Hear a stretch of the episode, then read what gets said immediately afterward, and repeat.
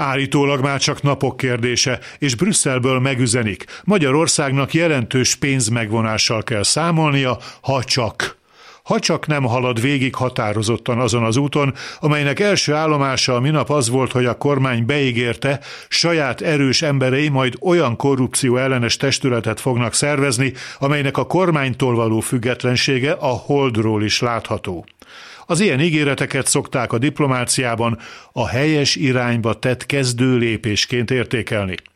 Aki pedig nem örülne annak, ha fogalmazzunk nyers egyszerűséggel, Orbán megint megúszná, az ilyenkor hajlamos lehet arra, hogy tehetetlenkedéssel vádolja az Európai Uniót.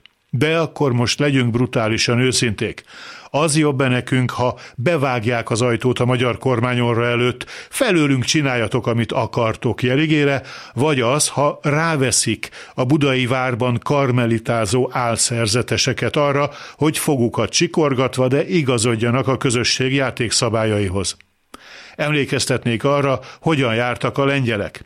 Ők nem kívánták megérteni, hogy különbség van a hozok néhány intézkedést és a valóra váltom az ígéreteimet között.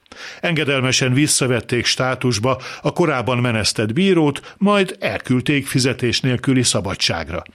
Papíron bötű szerint mindent teljesítettek, pénzt mégsem kaptak a mai napig egy centet sem. Erre számíthat Budapest is, ha Varsót akarja követni.